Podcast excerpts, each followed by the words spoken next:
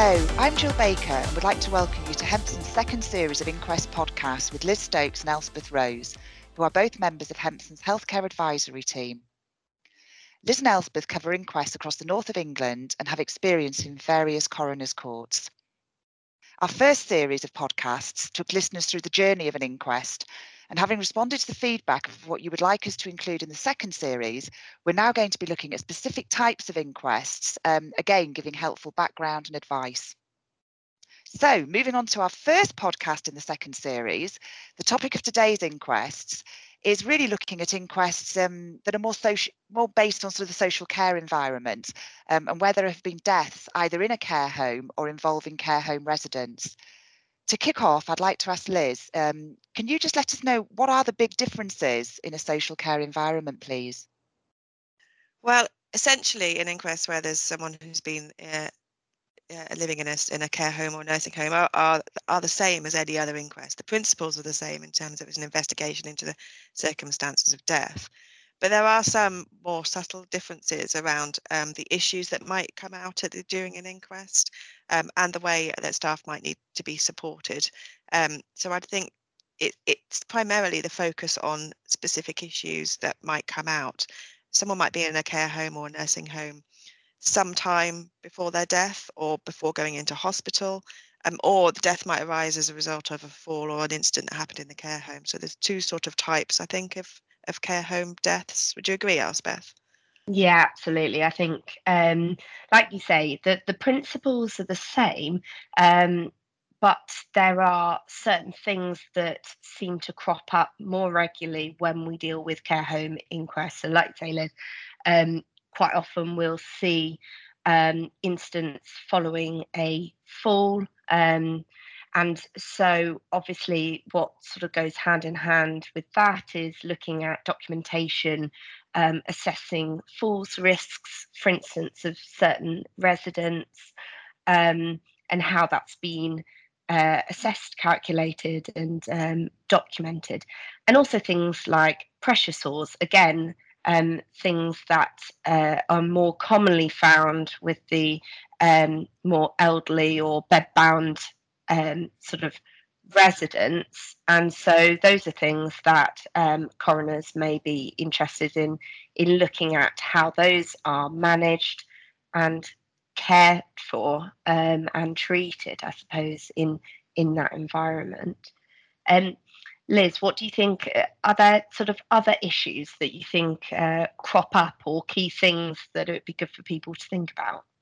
I think one of the things, um, and is around the communication between services. I think mm. we mentioned beforehand around um, who is responsible, and and then it also comes back to the documentation point again, doesn't it? So in terms of keeping a note of you know, if healthcare professionals have been coming in from outside um, up to date and it's recorded appropriately so that in the circumstance of an inquest, if, if the coroner is asking about um, the chronology and the care is absolutely clear from both the documentation and understanding as to who was responsible for providing which bit of care. Um, and just the consistency of it as well, making sure that um, the policies are followed um, that are in place are followed consistently and that staff are aware of those policies and can um, show that they're adhering to them as well. And again, that again comes back to documentation, doesn't it? So if you have a, yeah. a care record that is updated, um, can be followed that way. Um, and I suppose obviously what is pertinent now is um, I'm seeing uh, and and you'll be seeing cases where there's been um, COVID, uh, COVID infections, um, deaths from COVID, or um, coroners having uh, an interest, um, or at least families having an interest in how um, the pandemic's been managed within care homes. And sometimes it's, um, well, quite often, some of these issues are not even necessarily within the scope of the inquest precisely, but of course they're of concern to family members. And so what we end up um, discussing with clients is the importance of having maybe meetings with families to try and cover some issues that are not salient or pertinent to the actual inquest, but are clearly of importance to them and their loved ones. And so we can sort of um, whittle out or, or whittle down, should I say, the issues so they can be dealt with outside of the inquest, and then we just deal with the specific scope uh, whilst at the inquest. Do you think is that sensible? Yeah. Is that what you find this as well? I yeah. think that's really important because because I've had experience of care home inquests where families have significant concerns about areas of care, but they're not necessarily um,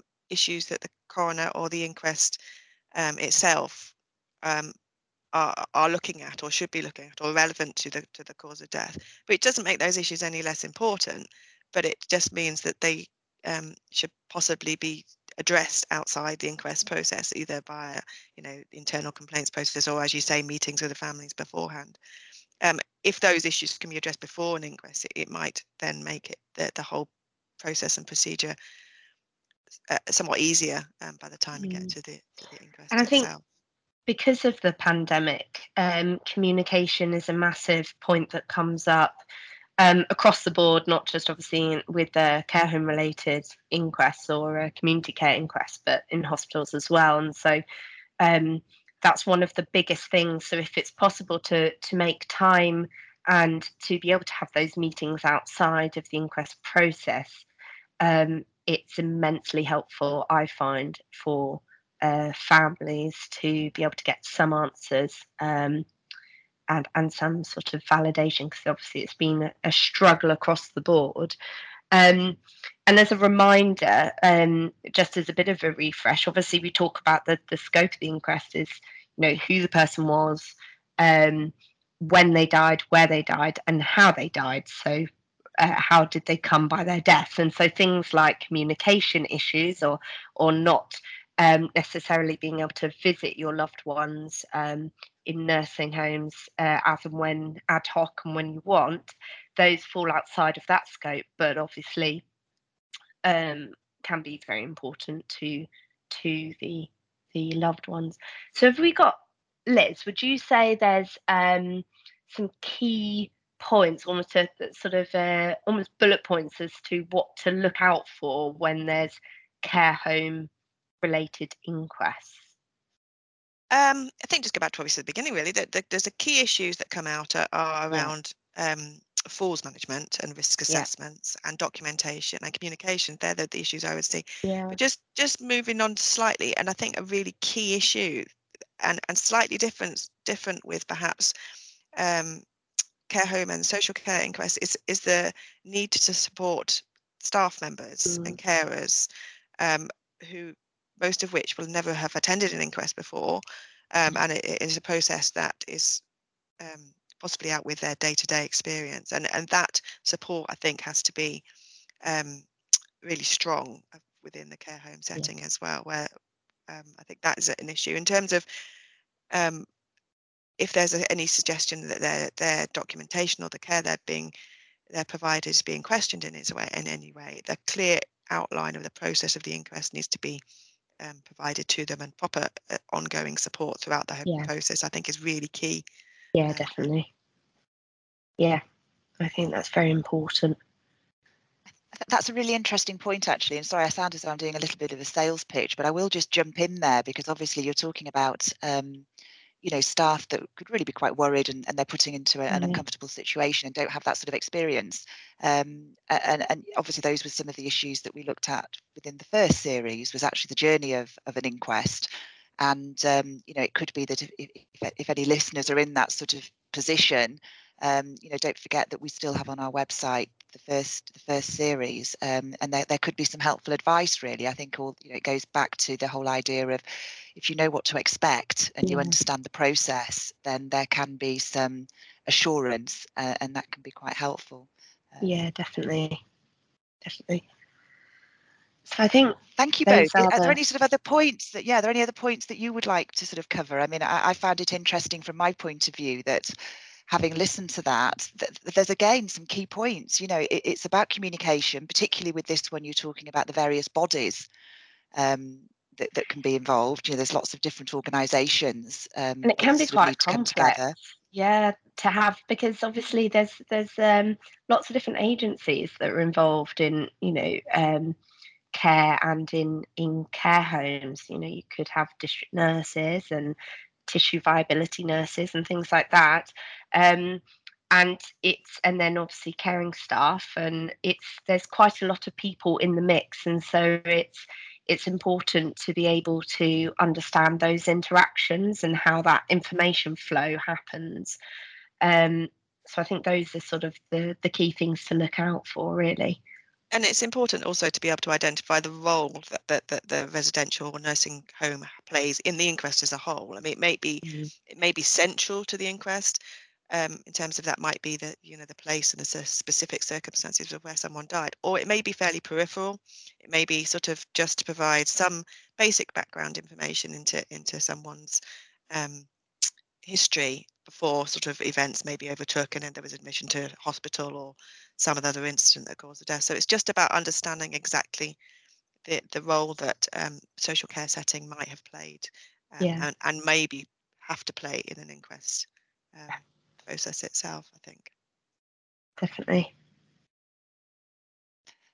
Thank you. I think that was really helpful. And I mean, again, we talked about communication, and, and, I mean, another common theme, obviously, is all that of documentation as well. You know, following the processes, having that sort of documentation in place, and um, and again, the the other common theme is that um, this is an incredibly difficult situation for the families, and I think something that you you know sort of made us all very aware of, which we're aware of anyway, is um, you know obviously the issues around the pandemic as well and the fact that some of these families may not have been able to visit and sort of certain difficulties um, that all exacerbate what is already a very difficult situation. So i think you know what you were saying about those conversations before the inquest and and just that really sort of open communication with the family as well can can help the whole process Definitely. Thank you, ladies. Um, you know, I, I think that was re- really useful and, and, sort of really helpful just to just sort of show, as you sort of say, that, that, there's a lot of similarities, but it's just being aware, isn't it, of those differences and the different context,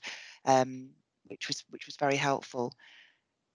So thank you, everybody. And as usual, please, please do get in touch if you've got any comments or again any suggestions for any sort of specific areas that you'd like us to cover. And um, you can get in touch with me at j.baker at hempsons.co.uk. Thank you, ladies. We look forward to our second podcast. Thank you.